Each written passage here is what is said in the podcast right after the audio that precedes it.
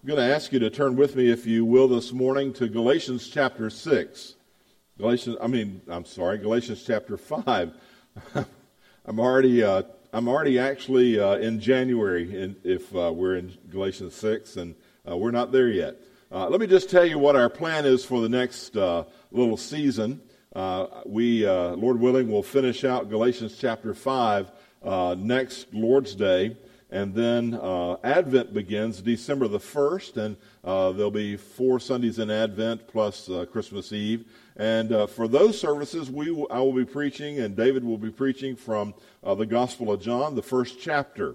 We're going to look at that first chapter and take some time to look at the themes that God gives us there, the Word becoming flesh and dwelling among us, and the glory of God, and all those things together. So we'll do that for the month of December, and then in January we'll pick back up in Galatians and finish out the book of Galatians. So that's the roadmap for the next little while as we walk through the Scriptures.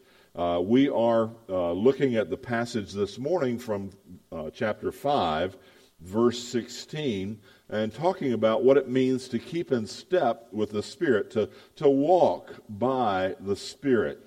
And this morning as we read the Scriptures, let me just ask you, if you're able, would you stand? And we will read the Scripture and pray, and then dive into the sermon this morning. This is the inerrant, infallible, trustworthy, sufficient Word of God this morning, and let us give it our careful attention today. But I say, walk by the Spirit, and you will not gratify the desires of the flesh. For the desires of the flesh are against the Spirit, and the desires of the Spirit are against the flesh. For these are opposed to each other, to keep you from doing the things that you want to do. But if you are led by the Spirit, you are not under the law. Let's pray. Heavenly Father, I ask you to take these couple of sentences and to apply them to our lives and to our minds and hearts in such a way that we look more like Jesus to the world. That those who encounter us in relationship, even in passing, would say, indeed, there is something refreshing about that individual, and that it would be your Spirit. That your Holy Spirit would help us to walk with you day after day after day. So give us ears to hear, give us eyes to see, give us hearts that are fleshy, that are made of material, of muscle that is invigorated by the life of the Spirit flowing in us. So, Father, teach us this day, I pray, in Jesus' name, amen. You may be seated. So, if you're in a church and you're listening to the preacher, and the preacher tells you that the Christian life is a triumphal, victorious, and easy kind of life, you better. You probably ought to think about that. Now, I'm not going to say that the Christian life doesn't have triumphs, that there are not victories in the Christian life, and that there are not times when the Christian life is way easier than a non-Christian life. But if that's what he's preaching about the gospel and the change that the gospel makes, you better have your antenna up. If you're told that by the Spirit's power, if only you can find the secret, you'll always be healthy, wealthy, and wise, don't believe that either. There are plenty of places where there are people who would tickle your ears with false truths about the gospel. Hit the road. To walk in the Spirit, I believe, the Apostle Paul tells us this morning that it's not just a stroll through the arboretum with butterflies fluttering up out of the beautiful flowers and landing on your nose, and that is not the picture that the gospel presents, is it? Not at all. In fact, I think when you read through the book of Galatians, or when you read through the book of Corinthians, or when you look at the Gospel of Mark, or if you go to the Old Testament and you see the example of the Old Testament saints who have gone before us, if you go to Hebrews, if you look at the great cloud of witnesses that have gone before us, if you think about anything that's biblical, that's not the picture. Instead, the picture is more like picking your way across a battlefield that's strewn with mines. One just went off. Just kidding. The battlefield is in your soul as much as it is in the world, and it ranges hot and hard regardless of how long you've walked with the Lord. I've been a Christian since 1971. I'm still fighting the battles. I don't know about you. I don't know how long you've walked with Christ. But what about your life? Paul knew the battle pretty well. I was struck this week with a thought. So I did a little research, and here's what I was thinking.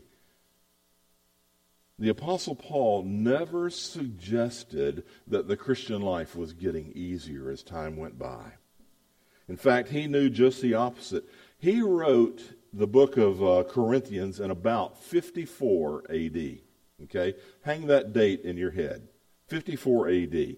And so, as Paul's writing the book of Corinthians, he writes these words in chapter 15. He says, "I am the least of the apostles." Okay? Paul's been a believer for a little while at this point, and he says, "I am the least of the apostles," 54 AD. Those were his early days.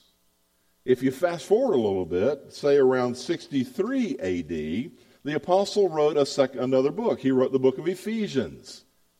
Pop that one up. Hello? There it comes. What does Paul say to the Ephesians? He says, now, how many years difference is that? 9 years difference? I am the least of all the saints. Jump ahead about 2 more years, AD 65. He writes to Timothy, "Christ Jesus came into the world to save sinners, and I am the worst of them all." Wow. That's the Apostle Paul. That's the man that God called to become the missionary to the world. That's the man that God called to teach the world about what it means to serve and love Jesus Christ. What about Romans 7? Romans 7 is sandwiched in there. Romans 7 is about 57 AD, somewhere along in 57 or so. The whole chapter of Romans 7, Paul says, "The good that I would do, I don't do, and the struggle that I face is a real struggle, and I am wrestling with my faith in Jesus Christ." What does that teach us about sanctification? It teaches us that sanctification is a lifelong process, that God is not through maturing us until the day we meet Him in glory.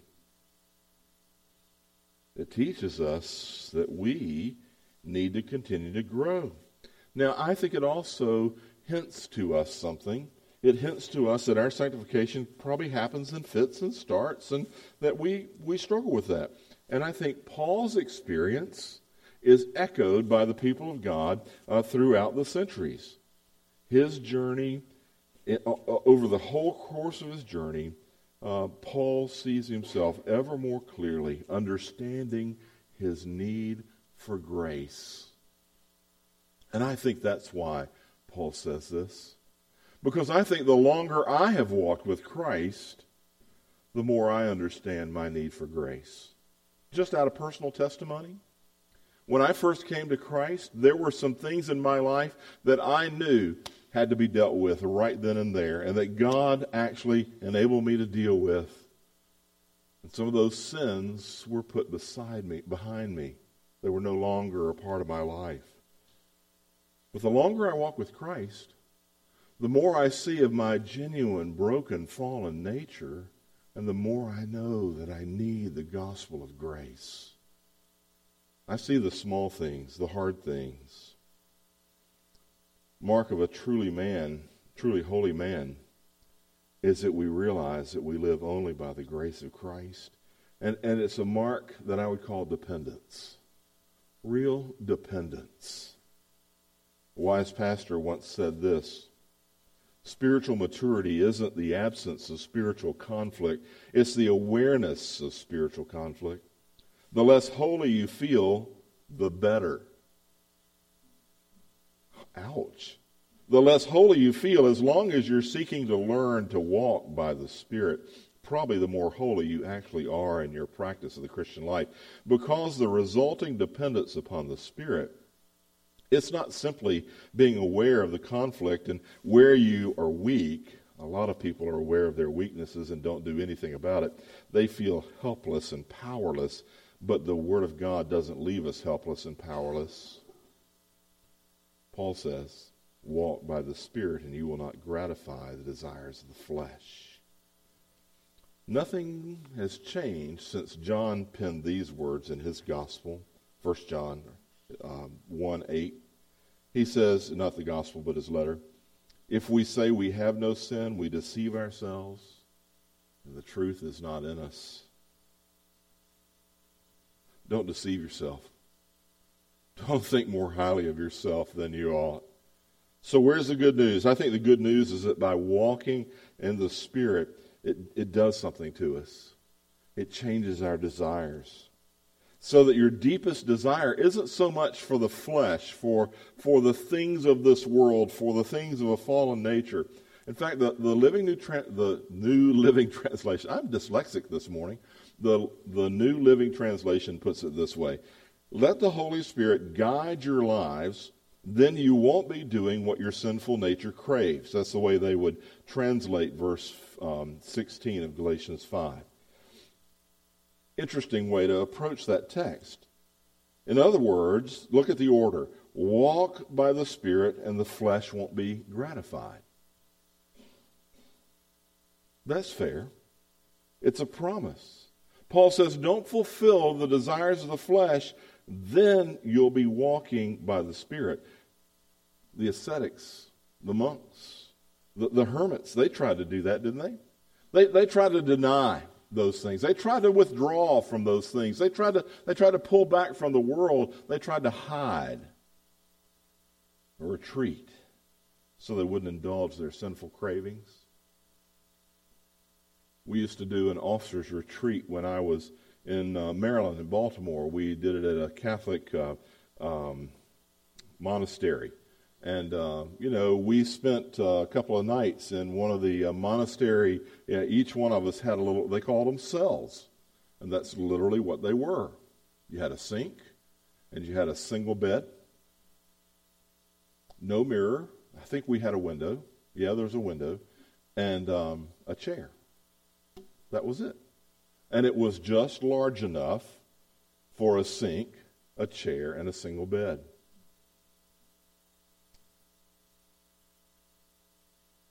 Monks and hermits and ascetics have tried to do things to deny themselves, to retreat from the world, to keep from indulging the sinful cravings of their hearts. But the minefield within can't be escaped, can it? That's Martin Luther's story, isn't it? You think about it. The flesh follows us in our solitude, and it even meets us in our darkness, doesn't it? Have you watched the TV show Alone, where these guys go out, these super star guys, not superstars, but these super outdoors guys go out, and they put them out on some godforsaken place on the shore of the Pacific up in Alaska somewhere, and they give them a toothpick and a knife, and they say, go for it, whoever stays the longest wins.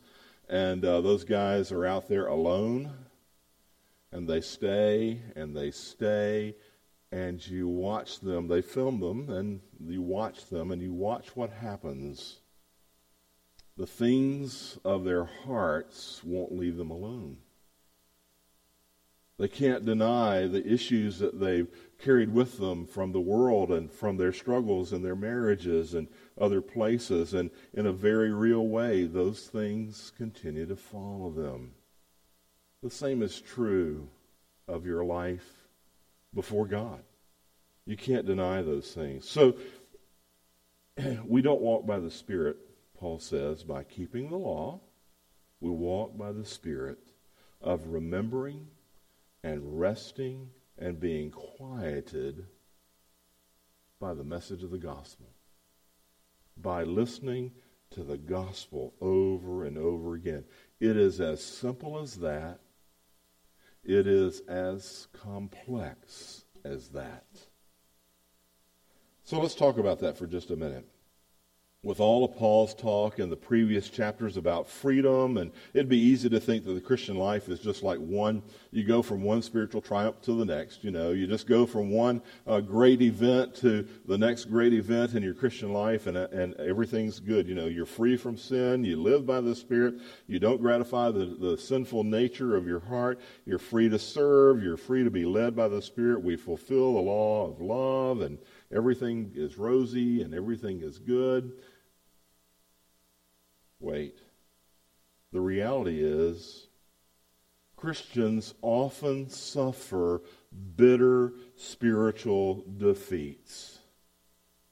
If you look around this room, if you look into your own heart, don't you recognize that in your life? If you look around the room, don't you see that what God has brought together, when he brings together a group of believers, is a group of people who are fallen and who are broken and who struggle with spiritual growth and spiritual defeat, but who cling to the gospel? That's what makes the church different. That's what makes us who we are. We still sin. We don't always want to serve. We fail to fulfill the law of love. Sometimes we... How can we explain that kind of contradiction between our freedom and our failings, between the glory of the gospel and the reality of our broken natures? Walk by the Spirit.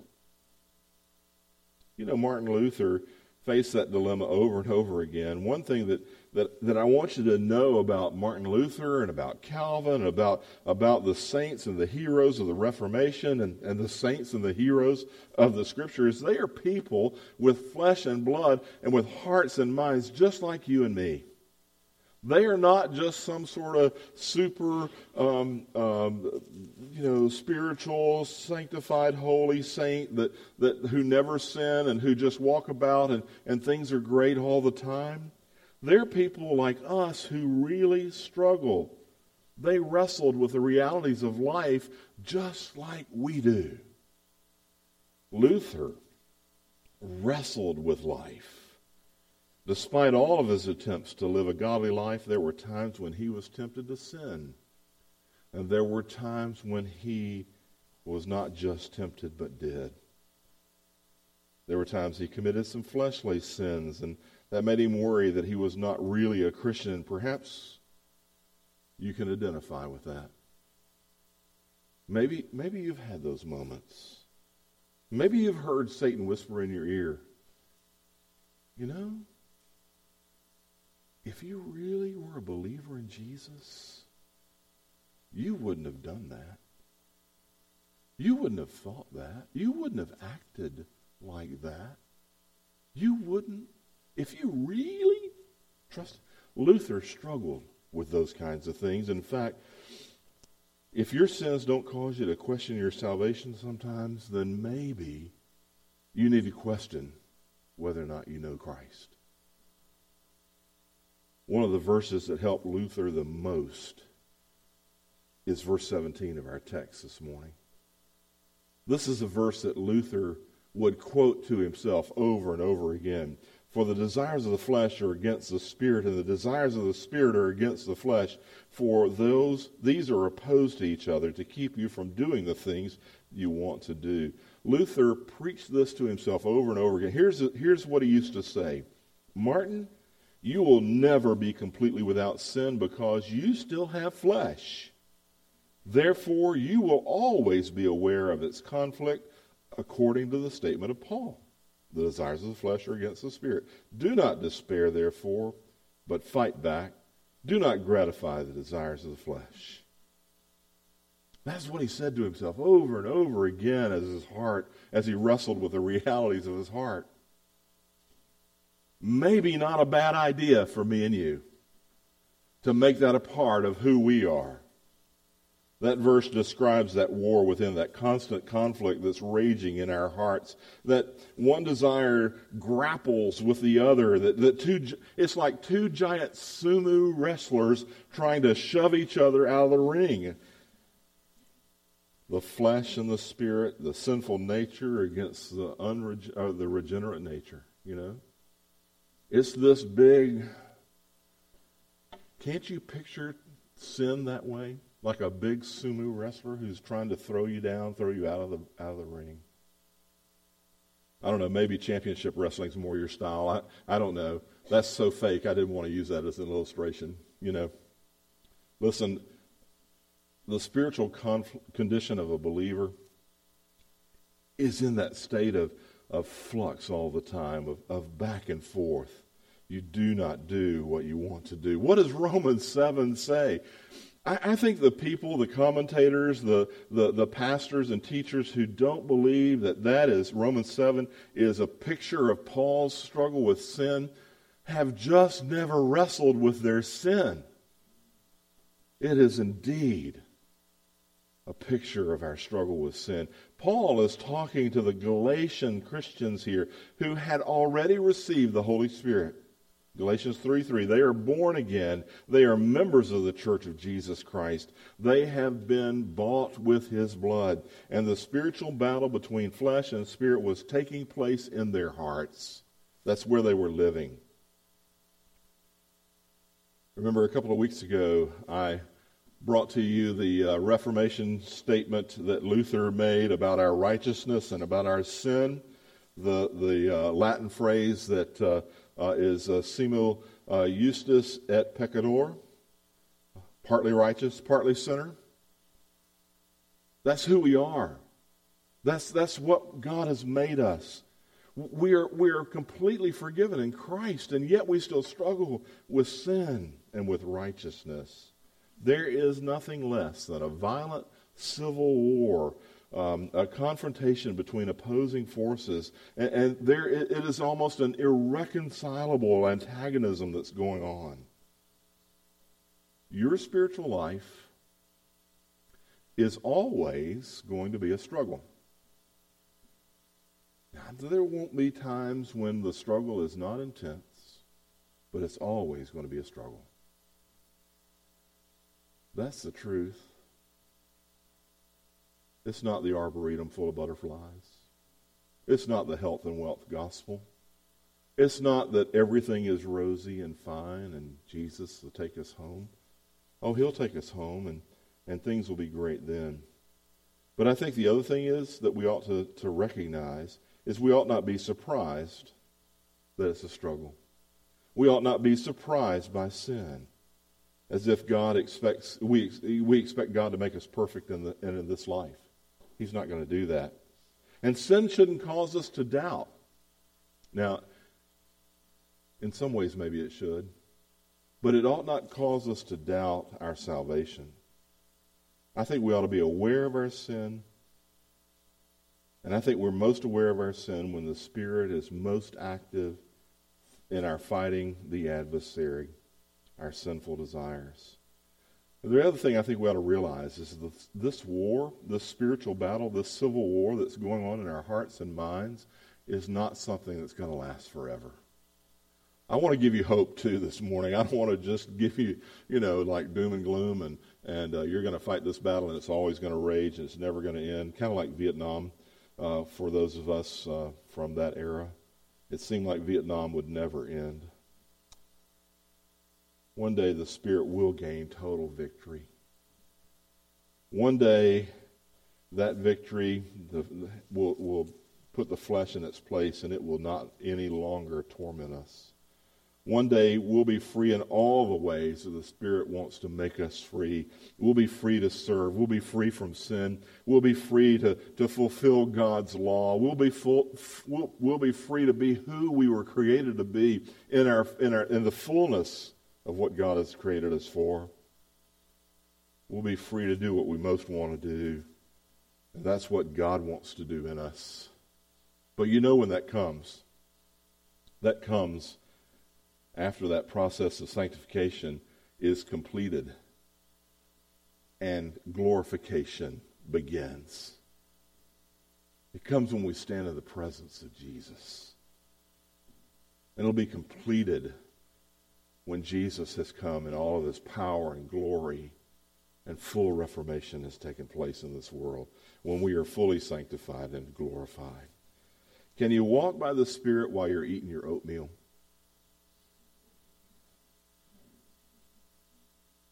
Is it only something you do when you're immersed in prayer? No. You can walk by the Spirit when you're eating your oatmeal. Walking by the Spirit. That, you know, and I was thinking about that this week, and I thought, doesn't that sound so spiritual? I mean, you know, walking by the Spirit. What does that mean? What does it really mean? I mean, you know, and maybe I need to step back and take a second. And I thought maybe I should have bumped this idea up to the front end of the sermon this morning. What does it mean to walk by the Spirit? Some people think about the Spirit, the Holy Spirit, and they think of him like a ghost. You know, in fact, in the 6th century of the version of the Apostles' Creed, the Holy Spirit is called the Holy Ghost there. That was a language difference for them. But for us, that idea of a ghost has the language has connotations, and because of time and history and everything else, the word ghost means something different to us than it did back in the 6th century. And so people today think when we say, oh, we believe in the Holy Ghost or the Holy Spirit, they mean that they think that we believe in some sort of specter. Some sort of ethereal thing. But what we're talking about is the ever-present Spirit of God, the giver of life. Some people read Paul's words about being filled with the Spirit in Ephesians chapter 5, verse 18. And they have the image of like being filled with the Spirit is like going to the gas station and filling up your gas tank. You know, they have this tangible sense of that's who the Spirit is. Both of those thoughts don't do justice to who the Holy Spirit is. The other misconception is that the Holy Spirit is like a force to be tapped into, like a Jedi Knight, okay? Or like the wall plug in your, you know, you tap into the power, and when you're tapped into the power, you have the power of the Spirit working in your life. None of those things is accurate. Let me tell you, the Holy Spirit is the personal presence of God. When in the Old Testament, when it speaks of God being with His people, it speaks of the third person of the Trinity, the Spirit. The Spirit empowers, the Spirit enables, the Spirit purges, the Spirit leads and guides. Generation after generation of sinners to face the reality of God is what Packer writes.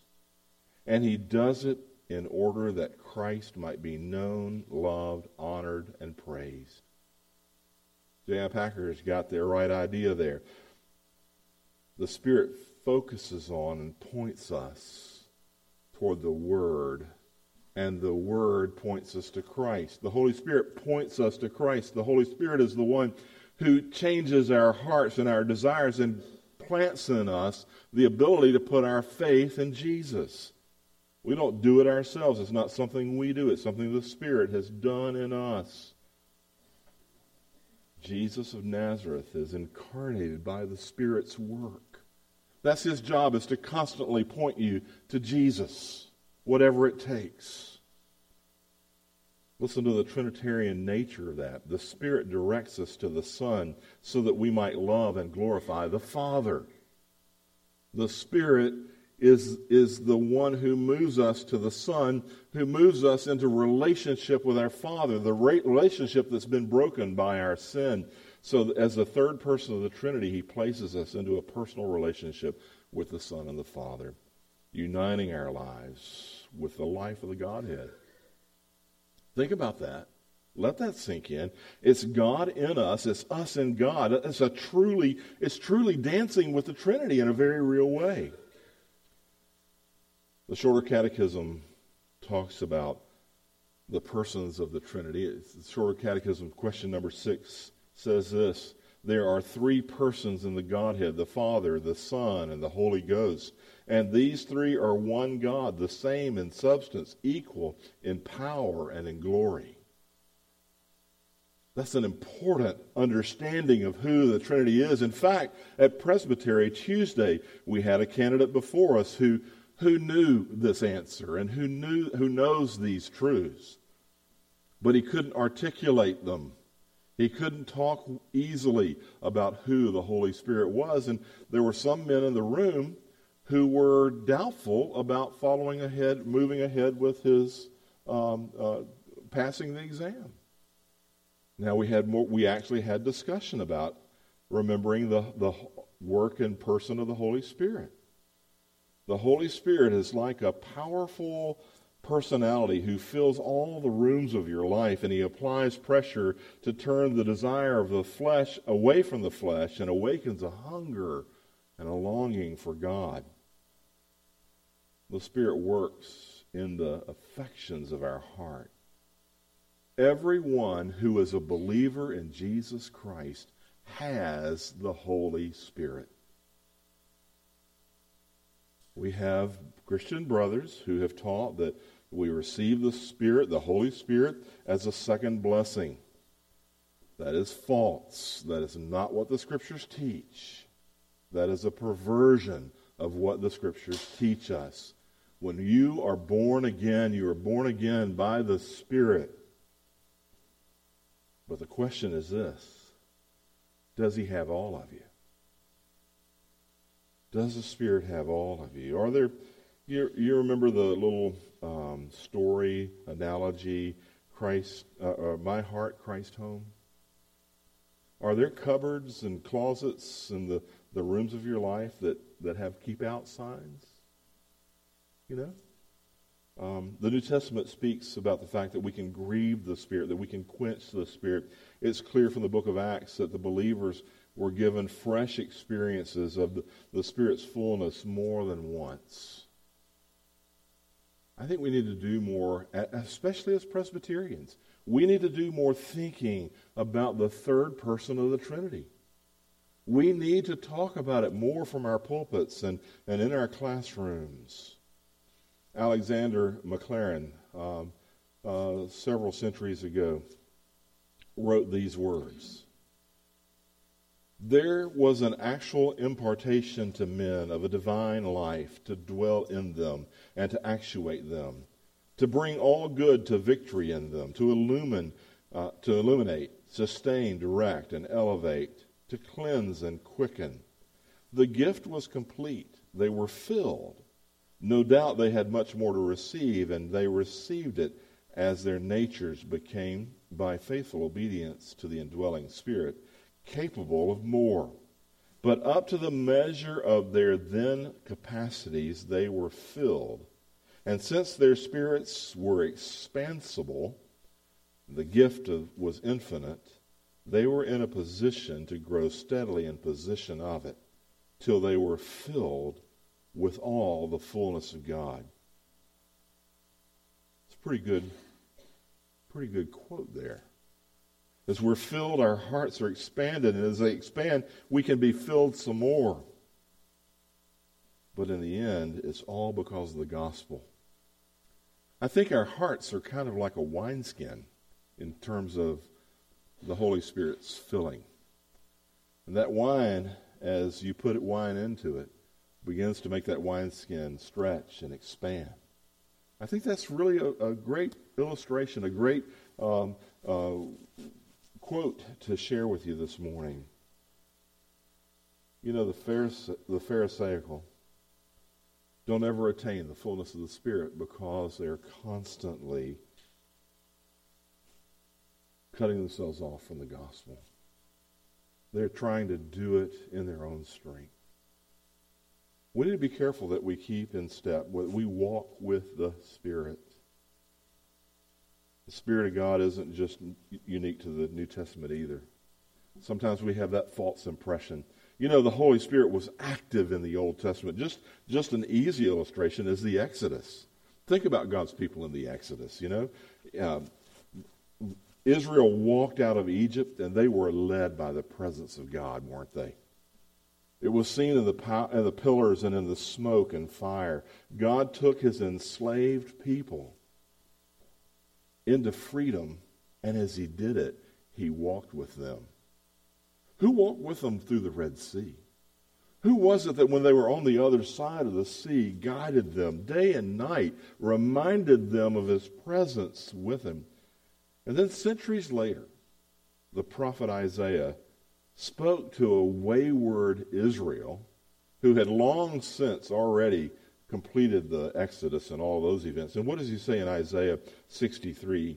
They rebelled and grieved his Holy Spirit, and therefore he turned to be their enemy, and he himself fought against them.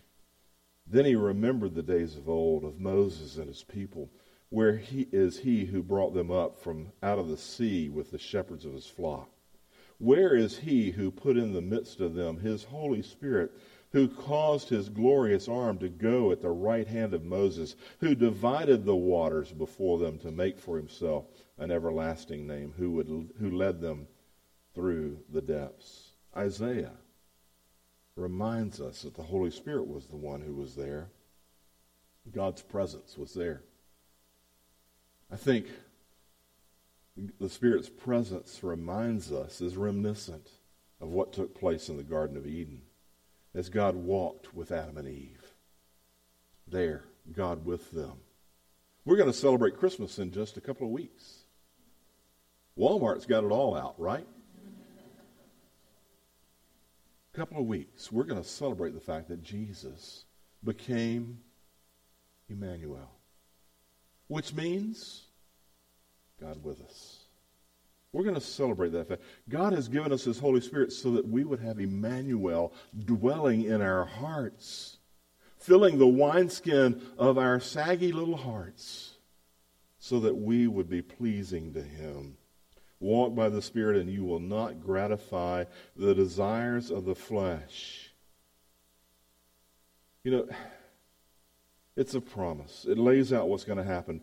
We don't want to take this wonderful promise and turn it into a self-reformation project either. You hear me? That don't gratify the flesh and you'll be walking by the Spirit. In other words, deny yourself, walk by the Spirit. No, that's what the monks tried. That didn't work. That's a statement about what God does, not the result of our effort. It's the result of faith. By faith, the Spirit is guiding your life. You won't be living by the flesh. You won't be in bondage to the affections and the desires of the flesh. That's a promise. Does that mean the battle's over? No, it's not over. It's all kind of counterintuitive, isn't it? Why can't we just obey and do our duty and be good enough? That's not what the gospel is all about. Why do we need the Holy Spirit? I was trying to think of an illustration, and this is the best I could do. If you don't have air, you die, right? Pretty good principle there. We all know that. A scuba diver probably knows that better than most. You know, when your air tank runs out, you got problems. You better be coming up to the surface really quickly. You don't have long. I used to lifeguard and teach swimming lessons and that kind of thing, and used to, on a daily basis, go down to the bottom of the pool and stay there as long as I could, until my lungs were screaming for air. And then I would pop back up. And then I'd go back down and do it again because I wanted to build my capacity. You know, I never got very long. I mean, I couldn't stay down there 10 minutes. I couldn't stay down there 5 minutes. Maybe 3. I used to clock it. I don't remember what the times were. We can't go long without air. If there's no breath in your lungs, you die. Well, if you look into the Greek and the Hebrew, the words for spirit, breath, and wind, moving air, are all the same. It's the word pneuma. Pop that up, please.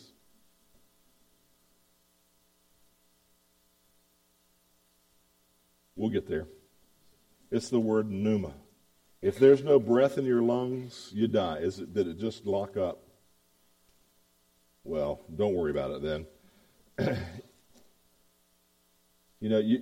If there's no breath in your lungs, you die. You can't explore the watery creation that God has made. Life-giving breath is our most basic need.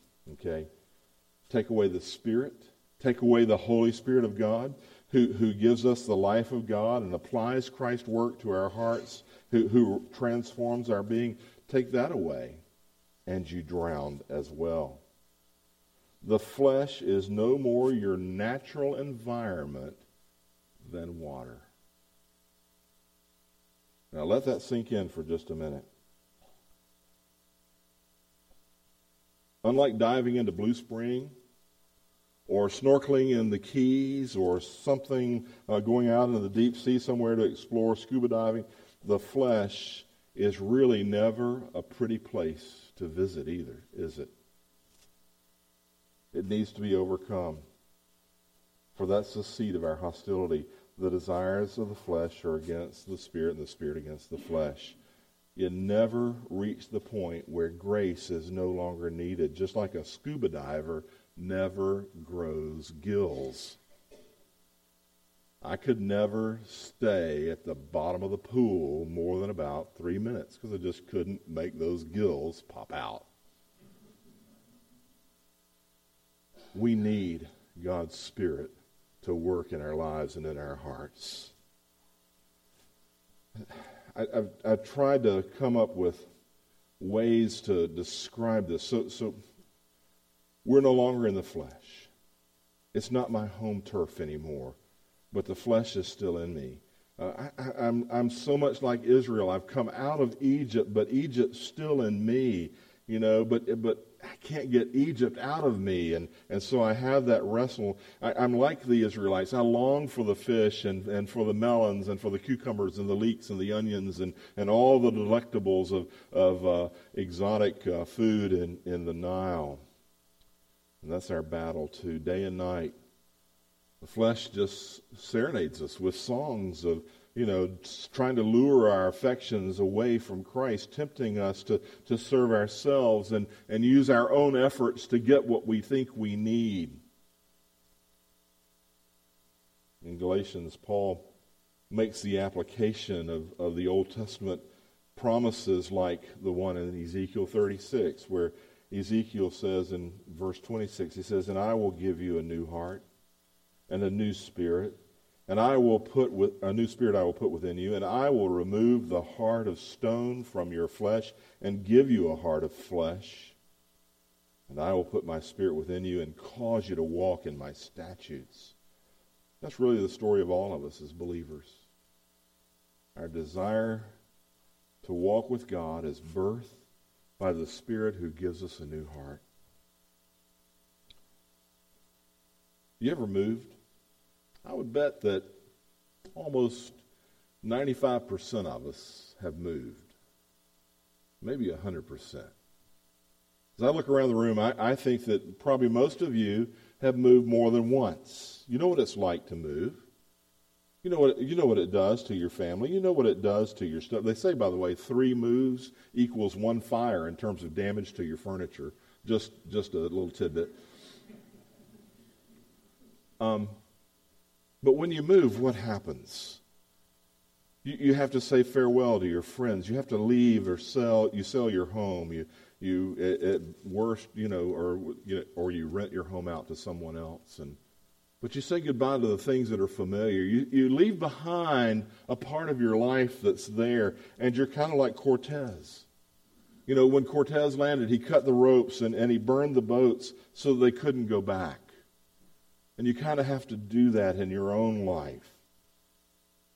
Even though it was tremendously difficult, God made it clear That's what we have to do, and he's enabled that. Hardships sometimes make us remember, make us dream of our beloved homes. Who can't remember their childhood home? Who can't just recall something about where they lived growing up and have fond memories? But could you go back today? Would your key still fit in the lock? Would it be the same? Does it have any hope of being the same? It doesn't. You can't. We don't live there anymore. It's the same with the believer. You've been born again. You've been given a new home. You've been given a new spirit. You've been given Christ. You can't go back. So how do we walk by the Spirit? I think that you're led by the Spirit, you're not under the law, Paul says. The flesh wants to saddle you with the yoke of the law, but the Spirit leads us into deeper and deeper sonship. In other words, we've committed to Christ. We've left behind Egypt. We've left behind our home, and the Spirit supplants or implants in us a longing for the Father and supplants all the things that come out of our past. But don't you think that's why we have a sense of homesickness sometimes too? I think it is. Paul says this in Colossians. He says, "If then you've been raised with Christ, seek the things that are above where Christ is seated at the right hand of God. Set your minds on the things that are above, not on the things that are on the earth, for you have died, and your life is hidden with Christ in God." When you feel homesick, when you're tempted to sin, when you feel like the battle is raging and you just can't do it, set your mind on the things above, on Christ. Recall your real sonship. Remember the gospel. Remember that you're not an orphan anymore. Remember that you are Abba's father or son. Remember that against all the devil's accusations that will drive you to try to justify yourself in the flesh, that you have been justified and sanctified by grace through faith. When the water of doubt overwhelms you, look at the cross. Remember the outstretched arms of Jesus. Remember the embrace that you receive in him. Recall the promise. Listen to the gospel. Preach the gospel to yourself. Remembering is so hard for us sometimes. And you know what? God knows our weakness and our inability to remember. And that's why he's given us the sacraments. Tangible signs and seals of the covenant of grace, of the fact that he has embraced us, that we are his and that he is ours. Baptism is the same way. Remember those things. Recall those things. I want to close with one last story this morning. I think the gospel overcomes all obstacles that the flesh would put against it. And I think this story from Hudson Taylor, as he served in inland China, just illustrates that really well. A man named Mr. George Nichol was with Hudson Taylor on one occasion. And as they were together, some letters were were brought into the office and were handed to Hudson Taylor, bringing news of a serious riot in two of the older outposts or compounds of the mission. And this man, George Nichol, thinking that Mr. Taylor might be wanting to be alone, to think through this, to know how to respond to this kind of thing, the younger man thought that he should withdraw, that he should, move out of the room. And to his surprise, someone in the room began to whistle, and it was Mr. Taylor. Hudson Taylor began to whistle, and he began to whistle the refrain of a well-loved hymn. I would whistle it for you, but I don't dare try. Jesus, I am resting, resting, resting in the joy of what thou art. So Mr. Nichol turned back, and he couldn't help exclaim. He said, "How can you whistle when our friends are in so much danger?" Hudson Taylor said this, and this was wise. "Would you have me be anxious and troubled? that would not help them and would certainly incapacitate me for my work. I just have to roll the burden on the Lord. Wow. Coming to church this morning, went to get in my truck. Battery was dead. It's Sunday morning. You've got to expect those things, right? So Ann's drying her hair, getting ready to go, and she has a tight schedule this morning too. And I said, honey, I think I want you to drive me to church this morning so that I can get here on time. And, you know, one thing and another, we get in her car to leave. And, you know, the weather's been a little cool and the tires are low. I didn't roll those things over on the Lord this morning in my heart. I did not snap at my wife, and she probably just saw the frustration in my heart. Then I realized that's really what I needed to do. I just needed to give it to God, to just trust Him with it. Practical daily struggles. Why did those things happen today? Well, I don't think it was a neglect on my part. I think it was because Satan knew that we'd be looking at this text. And I needed to be reminded from God's hand in a very practical, pragmatic way how to roll those things over on Him. May God do the same with you this week. Maybe not with your battery and the tires, but in another way. And may you grow in grace and see His good and perfect hand in your life. Let's pray. Father, I ask you this day to help us walk by your Spirit. Father, not to be Christians who are ascetics or monks and try to withdraw from life and reality and culture and everything else and try to be holy by our own effort. Lord, not to be those who would compartmentalize and who would stuff the things of this life and the struggles of this world in our hearts and thereby create ulcers and stress and strain and blood pressure issues in our physical bodies. But Father, that we might be those who are able to keep in step with your Spirit, to roll our burdens onto you because we know that we are yours and that there is nothing that separates that relationship once we've entered into sonship and adoption in Jesus. Help us to walk with the Spirit, I pray. In Jesus' name, amen.